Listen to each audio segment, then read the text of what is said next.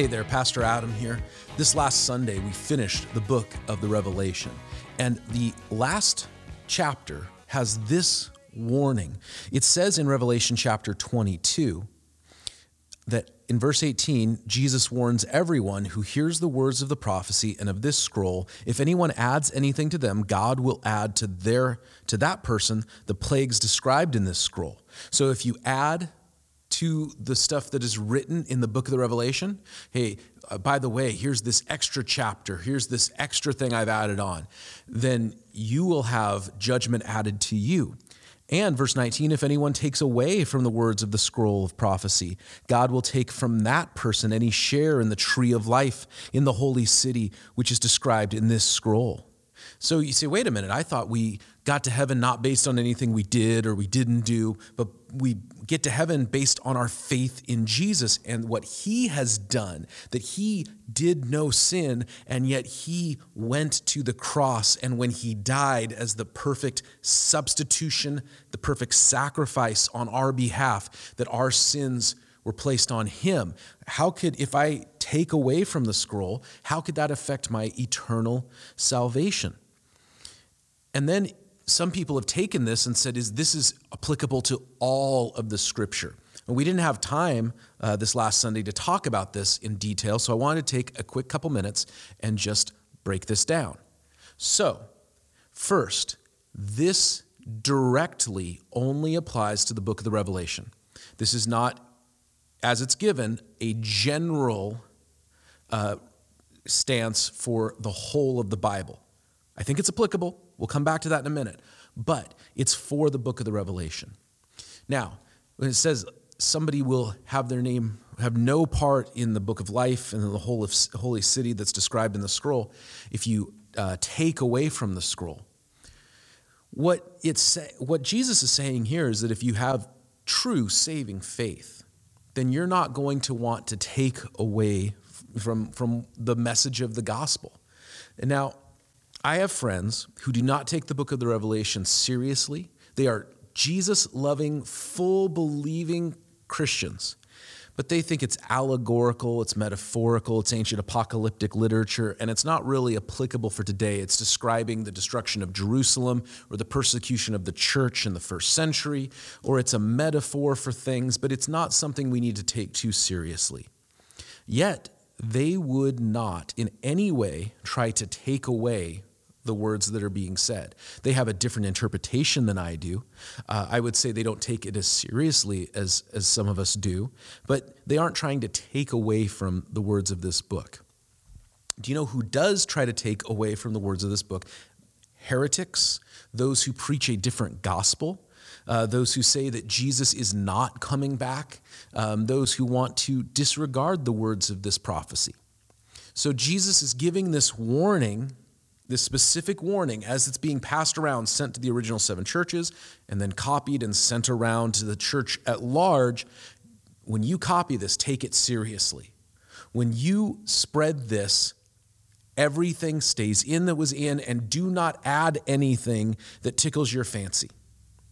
This warning is directly given for this book. And I think what Jesus was trying to communicate was the seriousness of transmitting the Word of God. I appreciate scholars and theologians who work on Bible translations and the um, transparency they have some like the ESV released video of their deliberations. Um, I, I, have the New International Version here in front of me, and where there's disagreement, they put it in the footnotes. Some people think this, some people think this, and they give you both options. There is incredible transparency among the majority of our Bible scholars and translators, and I appreciate that so much. They take this seriously, and I'm thankful for them. Now, is it applicable to the wider Scripture, the Old and the New Testament, Genesis to Revelation? I think the principle certainly is. It's interesting, one of the, the first signs of a heretic, a cult leader, um, a false teacher is they do one of these two things. Inevitably, they add or take away from the Word of God.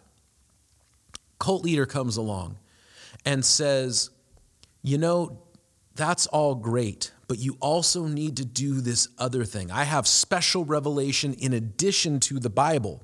And then they get a following. Ooh, they have God's, you know, this person's getting special stuff from God. They're getting special downloads from God that we're not getting. We want to be around this person so we can get some of that too. They're adding to Scripture and putting their voice on equal or even greater footing than Scripture. Or they come and they take away from Scripture. We don't know who the first true heretic was, the first person who came and uh, broke away from the apostles' teaching and from the Word of God. But the first one that's named individually, we know the Gnostics existed even in the time of the apostles, but the first named heretic is likely somebody named Marcion. And uh, Marcionism is named after him, but he basically said, I'm only going to read the writings of Paul, and that's it. Anything else, I'm going to get rid of and I'm going to reject. He was anti Semitic, he's a racist, and so he got rid of the Old Testament because it's Jewish. He got rid of any of the apostles he felt were too Jewish. He went with Paul, even though Paul was Jewish and Paul was incredible. I mean, read Romans. I don't know how. I, what happened is he just starts ignoring parts of Paul's writing that are too Jewish.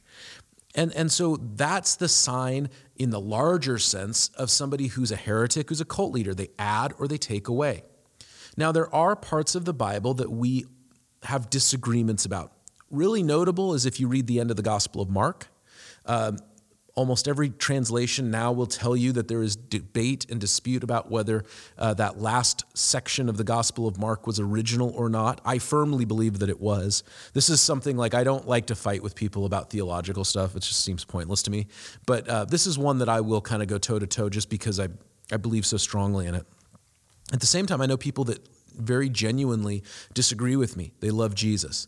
Um, they aren't trying to take away, they're trying to be accurate. And I think there is a supreme difference between somebody who is trying to be accurate and somebody like President Thomas Jefferson, who was famous for taking scissors to the Bible and just cutting out whole sections, like a modern Marcion, he was just cutting out whole sections of the Bible that he didn't like or agree with. We need to take the whole Bible and wrestle with it. And the parts we don't like, we have to kind of be brutally honest and say, why don't we like them? What some people do is they try to take away from the Bible because there's parts that they don't like or it doesn't fit with their worldview. And so they'll say, I want to get rid of this because I'm uncomfortable with it. Instead of going, why am I uncomfortable with it? Is there something that God needs to work in me? Is it possible that God's not wrong? Is it possible that this is an area in which I am not surrendered to Him? Or people try to add to it. I mean, there's literally like the the Mormons with the you know Pearl of Great Price and the Book of Mormon. Um, yeah, there's that too. I would say this. If God were to bring a prophet who were to have an, a new or another testament, as the Mormons claim, then it would agree and it would line up with the Old Testament and the New Testament, because the Old and the New Testament tell one cohesive story, the story of Jesus. The Book of Mormon and the Pearl of Great Price and Doctrines and Covenants do not line up with either the Old or the New Testament.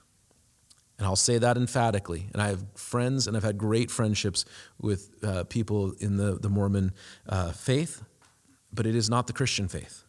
And they try to add to the Word of God. Now, I have friends, usually secular friends, who will say, Sure, Adam, but you know what? In the Bible, it says that you shouldn't eat bacon and you shouldn't eat shrimp. And Adam, I know that you love bacon wrapped shrimp. So what's the deal there? The Old Testament, the Old Covenant, had three types of law. And you can hear more about this like in the earlier episodes of our 20 minute Bible study podcast or uh, in the Starting Points podcast when we went through Exodus, Leviticus, Numbers, Deuteronomy. We talked about this.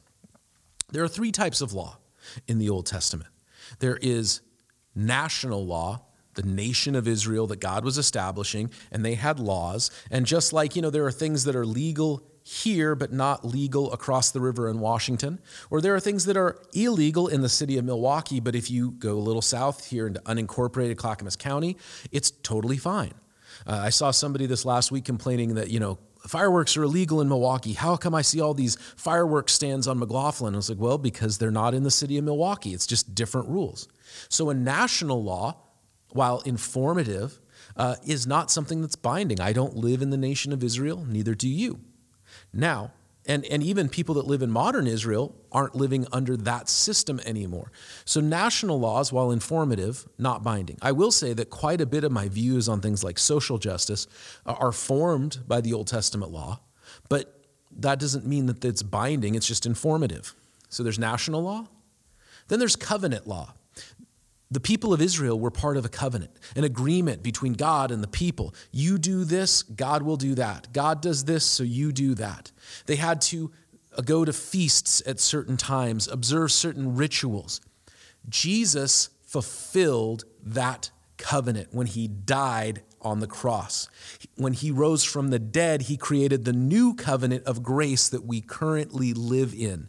The old system was you do these things and then God will do things. The new system, the better system, is that Jesus has done everything. Jesus made the way of our salvation. Jesus gives us the Holy Spirit to empower Christians. It's way better. Covenant law is fulfilled. Now, we still look back on covenant things and we see in the sacrifices and the rituals and the feasts and the festivals things that were showing Jesus so we remember them and we recognize them as they point us closer to Jesus. Covenant law, national law, then there's universal law. It's murder's bad, right? Murder is bad. Everything in the 10 commandments would be under universal law. Don't murder, don't steal, don't go around lying. These are things that are bad. Universal law, seen in the Old Testament law, is talked about by Jesus in the Gospels, taught by the apostles, seen in Acts and other parts of the New Testament. Murder, adultery, idolatry, these are all things that are talked about even here even here in, in the end of the book of the Revelation, Jesus says that the people who aren't welcomed into the kingdom of heaven are those who practice sorcery, magic arts, the sexually immoral, murderers, idolaters, everybody who loves and practices lies. So these things that are universal truth, we still believe in. So when somebody comes along and says, well, Christians today, they're doing what Jesus says, they take away from the Bible because they're ignoring these things, are failing to recognize are you talking about a national law in a nation that we don't live in? Are you talking about a covenant law for a covenant that has been fulfilled and we live in a different covenant?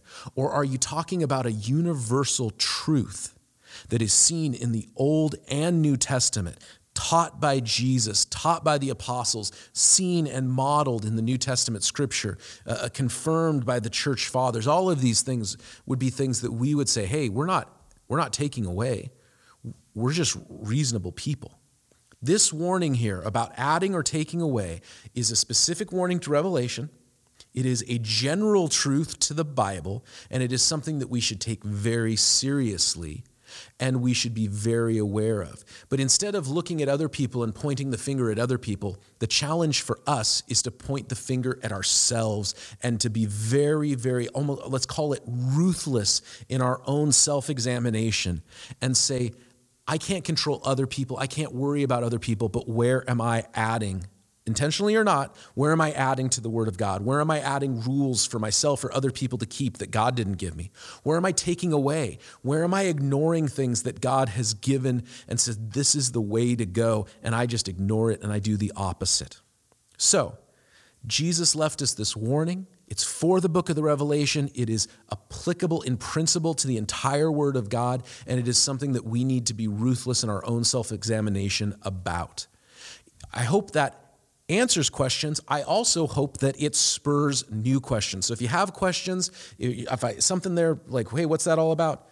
You can reach out, you can email me, talk to me at church, uh, however you want to reach out and connect. We'd love to keep talking about these things. I believe in conversation and dialogue and back and forth. I believe that is how Christians are supposed to engage with the Word of God, not just individually, but collectively together with each other as a church family.